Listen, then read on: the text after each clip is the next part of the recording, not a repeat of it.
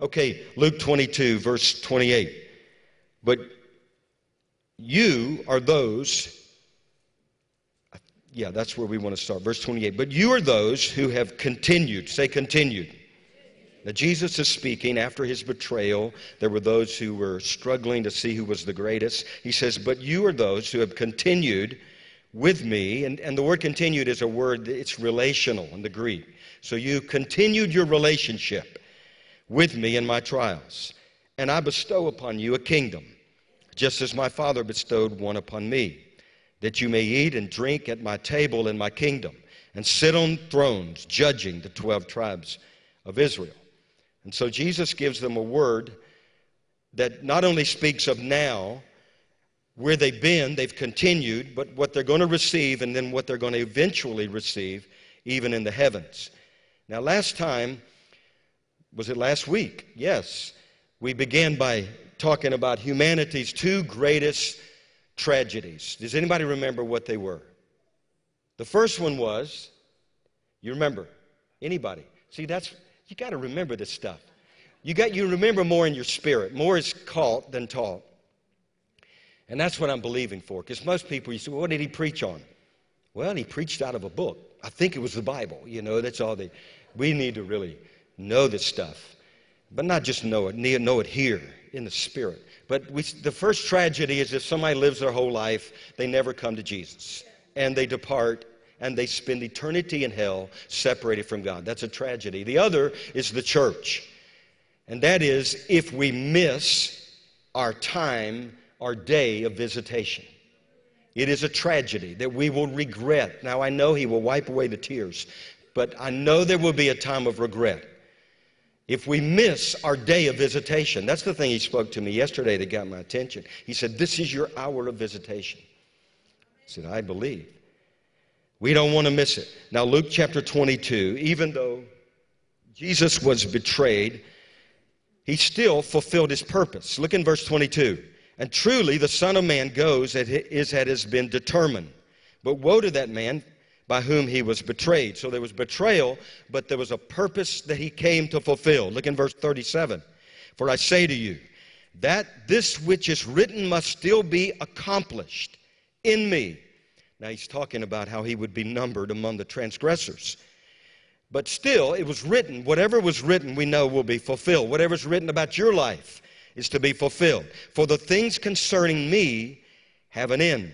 The word end means a definite point or goal, a conclusion, an act, a state. Listen to this it means an ultimate prophetic purpose. Did you get it? There's an ultimate prophetic purpose for your life. There's a destiny, there's a goal that God has been preparing us for. Now, we'll come back to Luke 22 because there's some more things in that we've got to see. But back in Hebrews chapter 12, you don't have to turn there. Well, you can because we're going to be in Hebrews. But remember what God is up to in this hour. He said, Yet once more, He's going to do something. What is it? I will shake not only the heavens, but the earth. I'm going to shake everything that can be shaken. Now, contrary to some people, it is not the devil who is doing the shaking. It is God. God says, I will shake everything that can be shaken so that that which cannot be shaken may remain. So, at the same time, there's a great shaking. Others are receiving a kingdom that cannot be shaken, right? It's going to happen at the same time.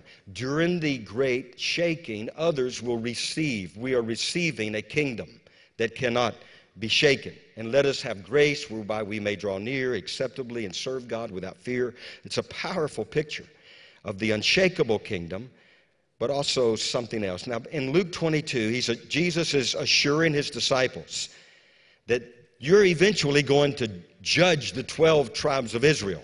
So that means they're going to make it. They continued with him. They did not fall away.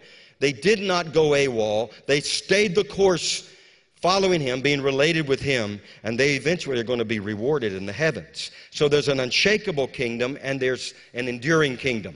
Everybody with me? I'm not going to let anybody go to sleep. You got to get this so I can deposit it.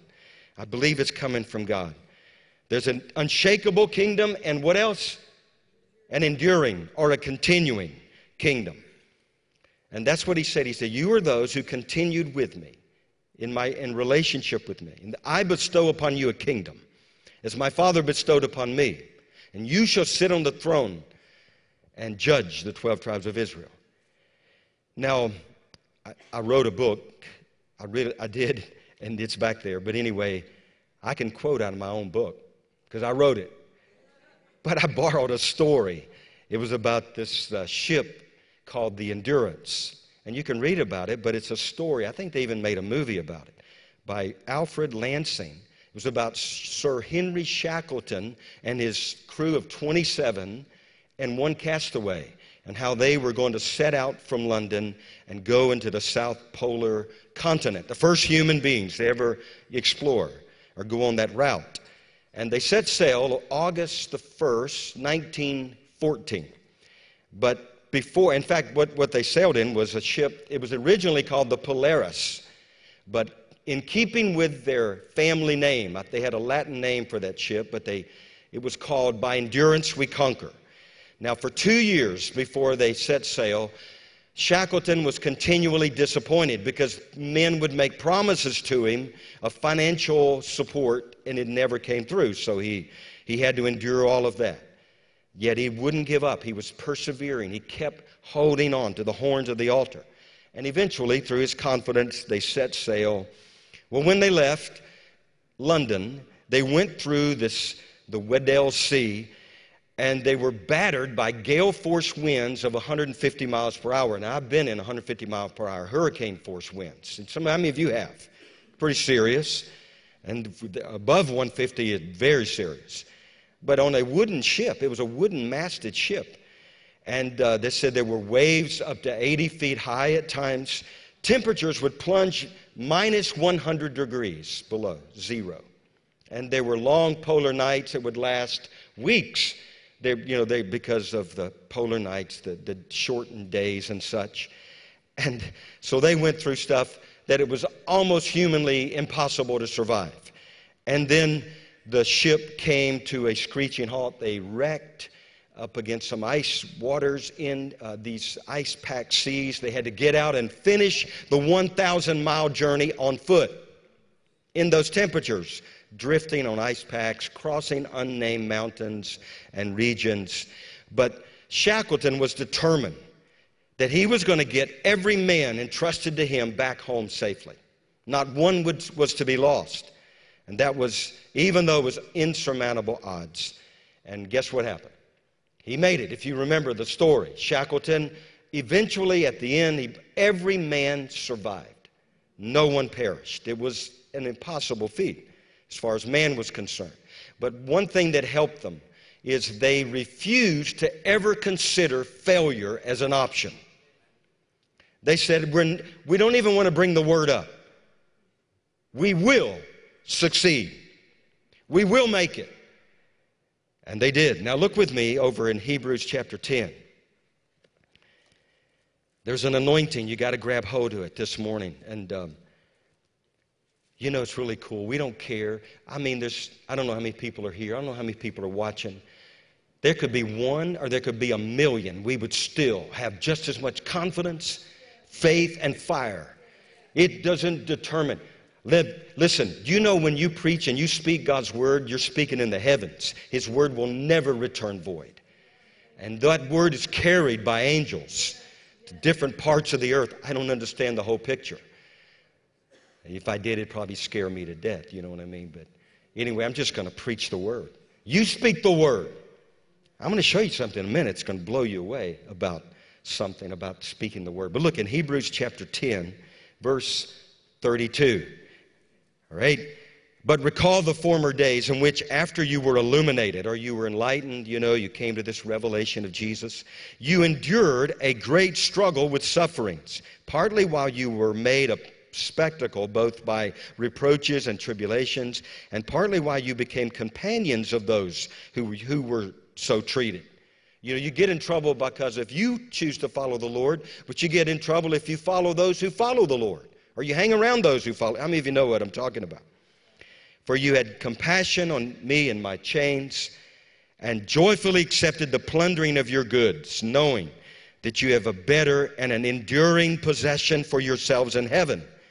Therefore, do not cast away your confidence, which has great reward. Now, the word confidence means all, now listen what it means. I, I think I know what it meant, but then when I looked it up, it meant all outspokenness, frankness, bluntness, and assurance. It's a word that speaks of speech, boldness of speech. That's what we need in our political leaders.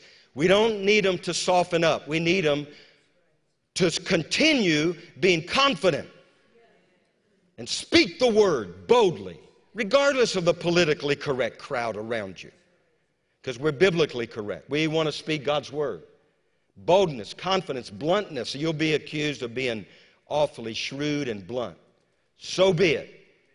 So be it. We got to be that way. The time is short. We don't have time for milly mouthing around.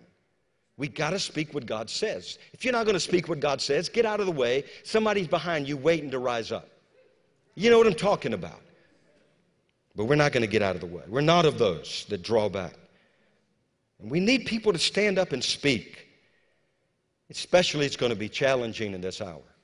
You might pay a price. So what? So what? What kind of price is it compared to what he paid for you? There's no comparison. Now look in verse 36. For you have need of endurance. Say, I need endurance. So that after you have done the will of God, you may receive the promise. And then they quote from Habakkuk, one of my favorite scriptures. You know, for yet a little while, and the vision tarries, though wait for it. You know, so he says, For yet a little while, he who is coming will come and will not tarry. Now the just shall live by faith. But if anyone draws back, my soul has no pleasure in him.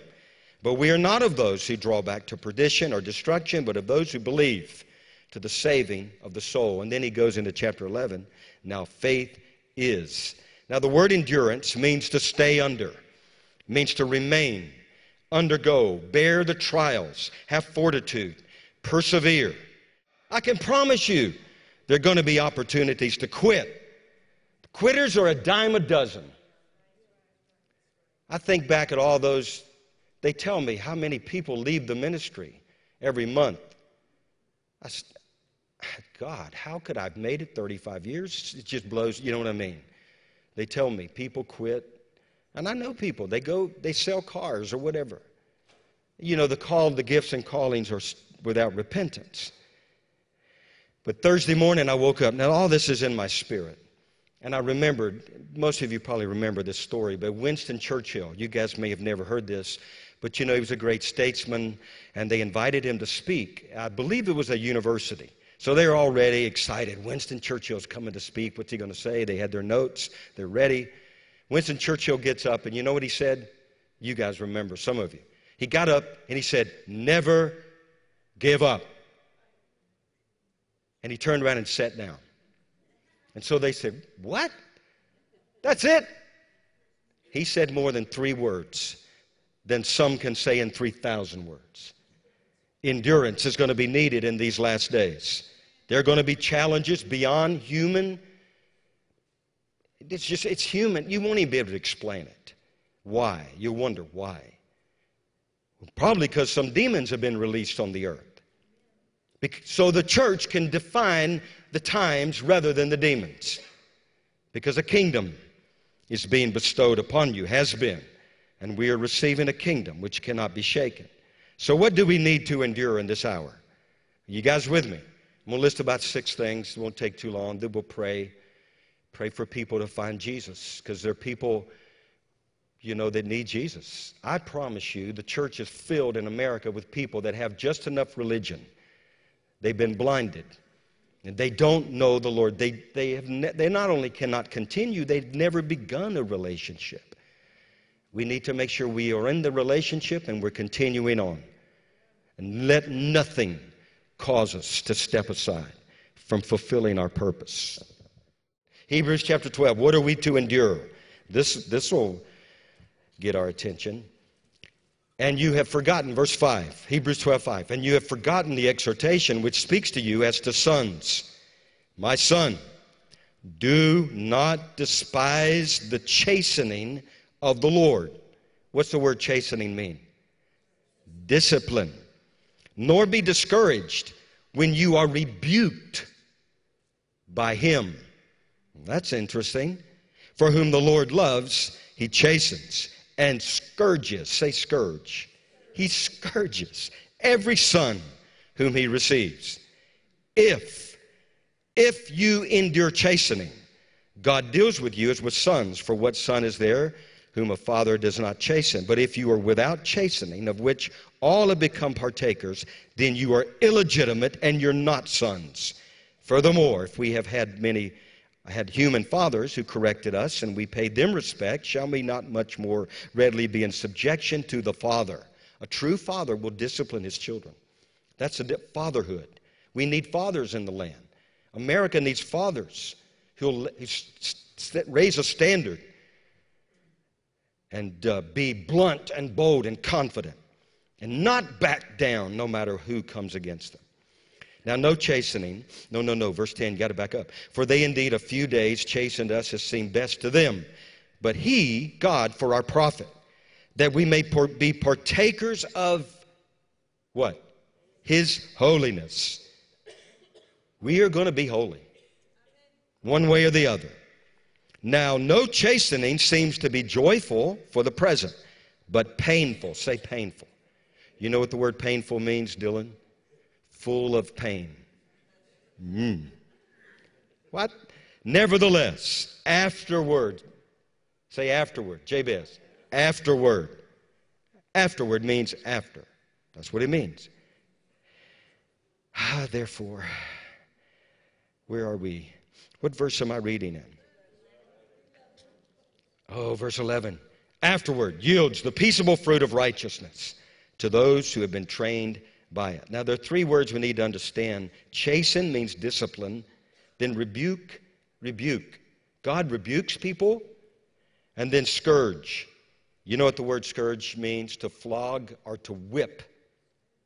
How many of you have ever had an old fashioned whipping from God? Now, I don't know how much we need to get into it this morning, but you know, God disciplines nations. Nations. He better, because I'll just have you look at it later. We won't go there. I'll stick to the point. But Isaiah 26 talks about if God, you know, if, if basically, if He doesn't show forth His judgment, the wicked will never learn righteousness. If God removes His hand of discipline, that nation will continue down a path of rebellion and destruction because the wages of sin is death. So, whom God loves, He disciplines. God needs to discipline our nation. You know, I was thinking about the abortion. Recently, we saw, Shirley and I, a replica of Molech. You know, Molech was the demon entity where they would bring their children to Molech and offer their children as sacrifice to Molech. They would be offered as in the fire. And there's a place, Molech, I guess his hands were extended, right? Yeah, like this. And they would bring their children and lay them on his hands, and there was a slide that would be that would go into the idol where there was a fire, and they would devour the children. And I thought, you know, God, what's the difference today? You know, we thought we were going to take a stand against abortion, and yet this budget, the church should be in up in arms. We don't have that big of a voice, but those who have a voice need to be up in arms, saying there should be no money towards Planned Parenthood. God lifted the skirts of Planned Parenthood for all the world to see the selling of baby body parts. And now we're continuing to fund Planned Parenthood. It is an absolute disgrace in the sight of God. God have mercy on our nation. And if He loves us, He will discipline us. If He doesn't love us, He will withdraw His hand. That's what Isaiah said. But God will not withdraw His hand because He's got a purpose to fulfill in us. He's not going to let us continue down our road of rebellion. I believe He's going to rise up. You ought to read, I just read that. Isaiah 26, 1 through 12, and you'll see what I'm talking about later. But we must endure chastening. Now the rain falls on the just and the unjust. If God loves America and He disciplines America, you think we're going to feel some of the effects. But at the same time, the world is being shaken. We are receiving a kingdom at the same time that cannot be shaken. You got that? At The same time. We got to remember. It's don't forget this. Okay, so we endure chastening. Secondly, 2 Timothy chapter 2 verse 3, you therefore my son be strong in the grace that is in Christ Jesus and the things that you have heard from me among many witnesses commit these to faithful men who will be able to teach others. You therefore must endure what does it say? Hardship as a good soldier of Jesus Christ. Do you know we're soldiers? We're warriors. It was prophesied, and we've heard that. We know that. God was just reminding us. We're worshipers and we're warriors. The one ship no one wants to embark on is the hardship. You know what I mean? It's part of, it's part of your calling, it's part of your DNA. Jesus said, share, you know, he's looking for those that will share with him in his sufferings. It's going to be a great defining moment in America between the religion and those who have a relationship. I'm telling you, it's going to be separation of the wheat, goat. That's why we got to battle for these nations. We meant that. Venezuela shall not be a goat nation, it shall be a sheep nation. We got to speak these things over these nations. And America shall not be a goat nation, we shall be a sheep nation. And God's kingdom will come and His will will be done. We just need people to rise up. It won't happen if we sit down. If we drop out or we go AWOL, it won't happen. All right, 2 Timothy chapter 4. Go with me over there. You guys, everybody here? If, if you left, tell me. You left? What did they do with 2 Timothy? Did they take it out of the Bible? Oh, there it is. I found it. They didn't take it out. Thank God. Well, some people take the Bible out. They don't even preach the Bible. Anyway, 2 Timothy chapter 4. I charge you, therefore, before God and, and um, the Lord Jesus Christ, who will judge the living and the dead at his appearing in his kingdom. Preach the word. Be ready in season, out of season convince, rebuke, exhort, all these things. For the time will come when they will not endure sound doctrine, but what are they going to do? Heap up for themselves teachers that tickle their ears. But you, verse 5, be watchful in all things, endure afflictions. Say affliction. Do the work of an evangelist, fulfill your ministry. People want ministry without the afflictions. It ain't happening. It's not going to happen. Many are the afflictions of the righteous. Now I know the rest says, but the Lord delivers them out of them all, but you don't know what the timing of that. You don't know the timing of that. So fulfill your ministry, endure afflictions, don't quit. Many. You know, Psalm 119 in verse 68, here's what it says. This, is something you got to get in your spirit. If you're just a Sunday go, you know, that's it. You're not walking Monday through Saturday. I don't know if you're going to understand this, but in verse 68, but it says, For you are good, speaking of God, and do good. Teach me your statutes. And so he's confessing that. And then in verse 71 of that, he says, It is, David said, It is good for me that I have been afflicted, that I may learn your statutes.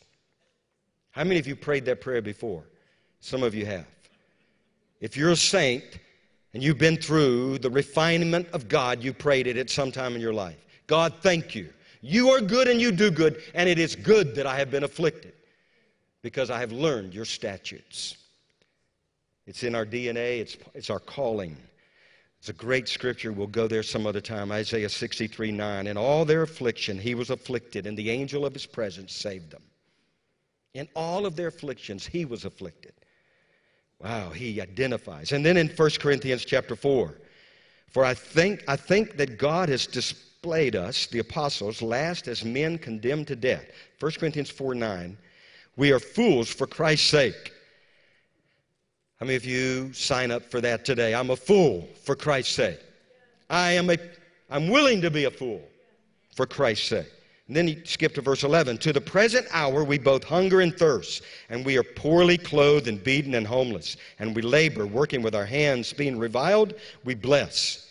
Being persecuted, we endure. Being persecuted. And then you can read over in 2 Thessalonians chapter 1, talks about persecution, which is just manifest evidence of the righteous judgments of God that you would be counted worthy of the kingdom in which you also suffer. Did you, did you guys know that? If you desire to live godly, you will be persecuted. Okay? It's part of the course. How many of you say it's part of the course? How many of you still sign up for it? Jesus said, If any man come after me, he will deny himself, take up his cross, and follow me.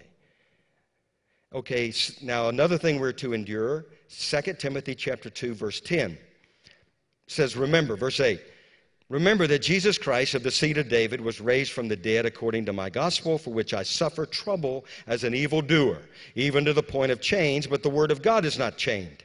Therefore I endure all things. Say all things I endure all things for the sake of the elect that they may also may obtain the salvation which is in Christ Jesus with eternal glory so we endure all things for who? For the sake of the elect. If you quit, there is a real possibility. Some people will not make it into their inheritance in heaven. They'll not make it because you quit, you gave up. Now look in verse 11. Now I know some people define this one way. I want to just read 11, 12, and 13. Look what it says. This is a faithful saying. If we die with him, we shall live. If we endure, we shall also reign. We don't reign unless we endure. If we deny him, he will also deny us. Did you hear that? If we deny him, he will deny us. Well, how can you be certain? We'll look at the next verse. If we are faithless, God will remain faithful. What's that talking? I heard people quote that. Well, if I'm faithless as an excuse, God will be faithful to me. Yeah, he will. You deny him, he's faithful. He will deny you, buddy, just like you denied him. I'm telling you, this is serious scripture. For he cannot deny himself. People use that as an excuse, perverted grace. Wow. When you see that the right way, it changes the whole thing, flips it around. How many of you know what I'm talking about? They use an excuse. Well, I'm faithless. God still be faithful to me. He's still going to be faithful. I can turn my back on him. I can do what I want to do. I can live like I want to live. Yeah. Yeah. Grace is not just, you know, this unmerited favor. It is. It's also the power of God that enables you to live what you've been called to live. Not by might nor by power, but by my spirit. It's by the grace of God. I tell you, I can't go into big detail, but there's stuff going on in churches in America, leaders. I heard stuff, I'm telling you, I hope what I heard is not true, but what I've seen is God's going to shake the American church. Because not everybody that says they're part of his church is a part of his church. He's coming for a holy church, a righteous people. They're not ashamed of his holiness. They know they can't achieve that holiness apart from dying to self and Him living through them. They know that. But we endure all things. Paul said this We endure all things lest we hinder the gospel of Christ. 1 Corinthians 9 12. That's serious. We could hinder if we do not endure. And then the last thing we endure, Matthew chapter 24. What does it say? Let's look over there. We're about to wrap it up. We're on the finish line. We're running the race. Do you know what's sad? Is at the last turn, there's going to be people that are going to drop out. I'm telling you. It's not because I'm prophesying it, I just read it in the book. They're going to drop out. Things are going to get so shaky. They're going to drop out. You will not drop out. We are not of those who draw back to destruction, but those who endure, persevere to the saving of the soul. Now, Matthew chapter 24 and verse 9. Say, I'm with you. Then they will deliver you up to tribulation and kill you. And you will be hated by all nations for my name's sake. And then many will be offended and will betray one another and hate one another. Many false prophets will rise up and deceive many. And because lawlessness will abound, the love of many will grow cold.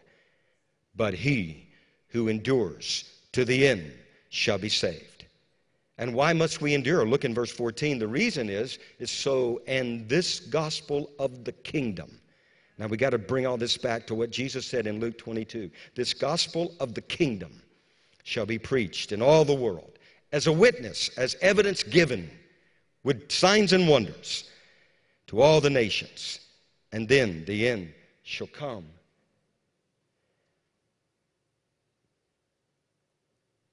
Jesus said, You are those who continue with me.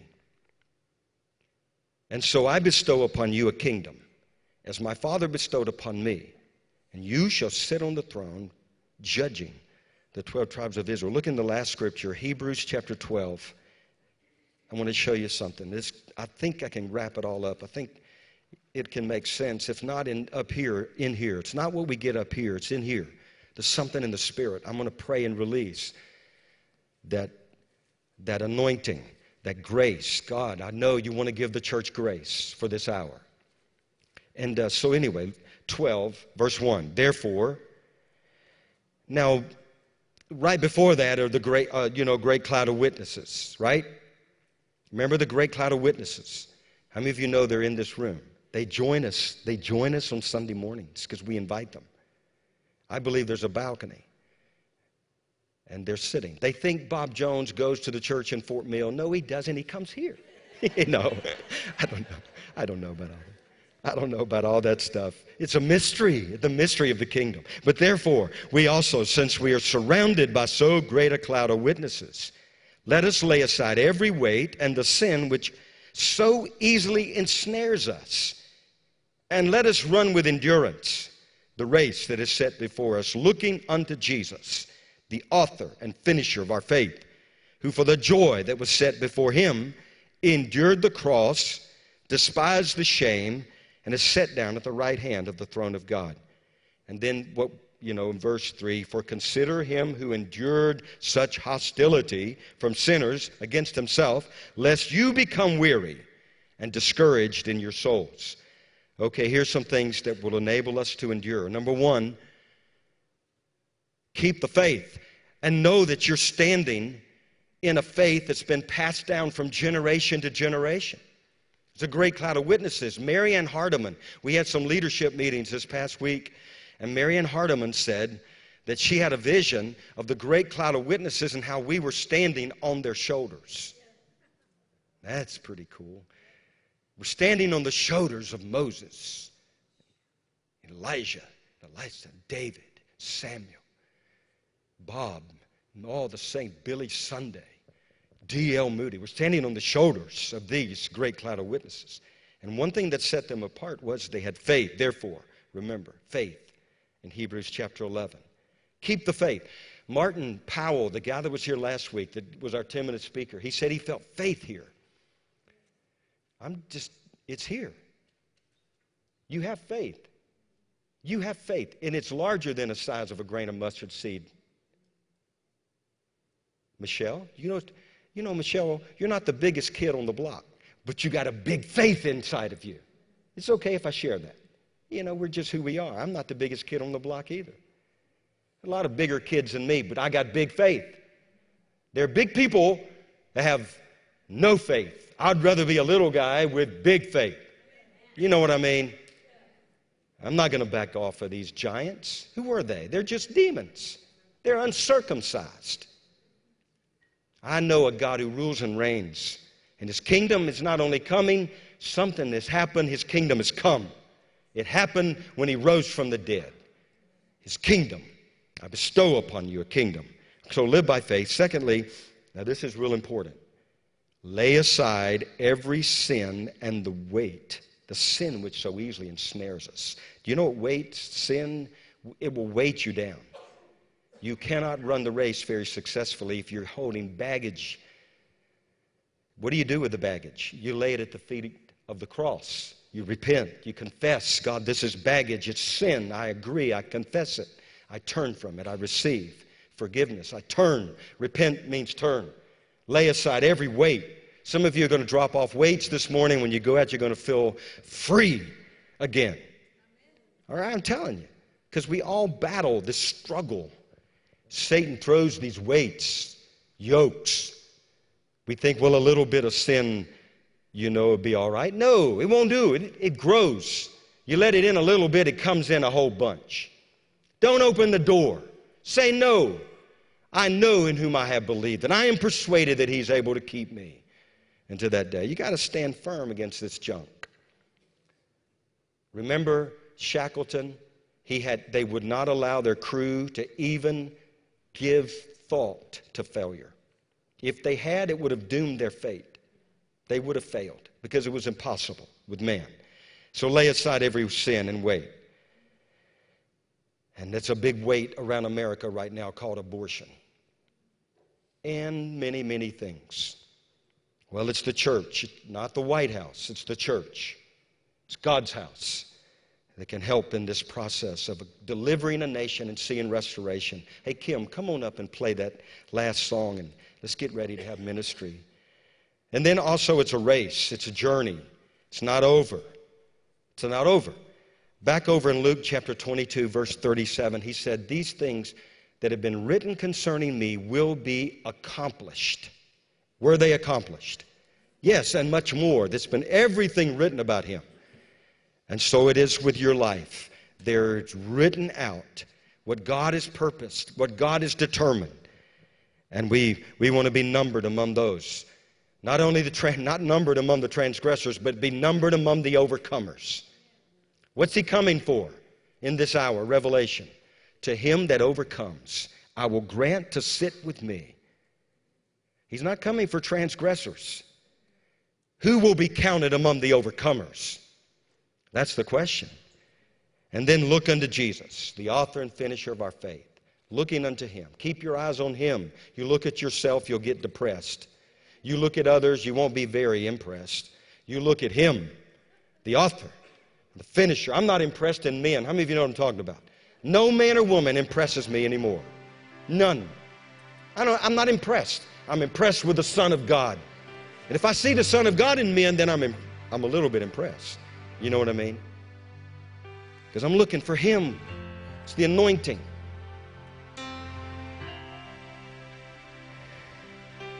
And then don't grow weary.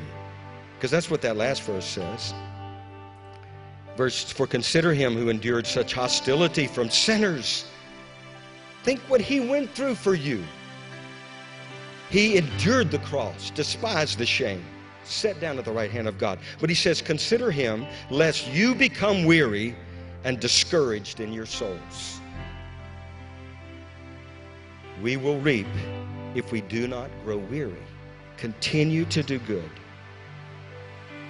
and you will reap a great harvest.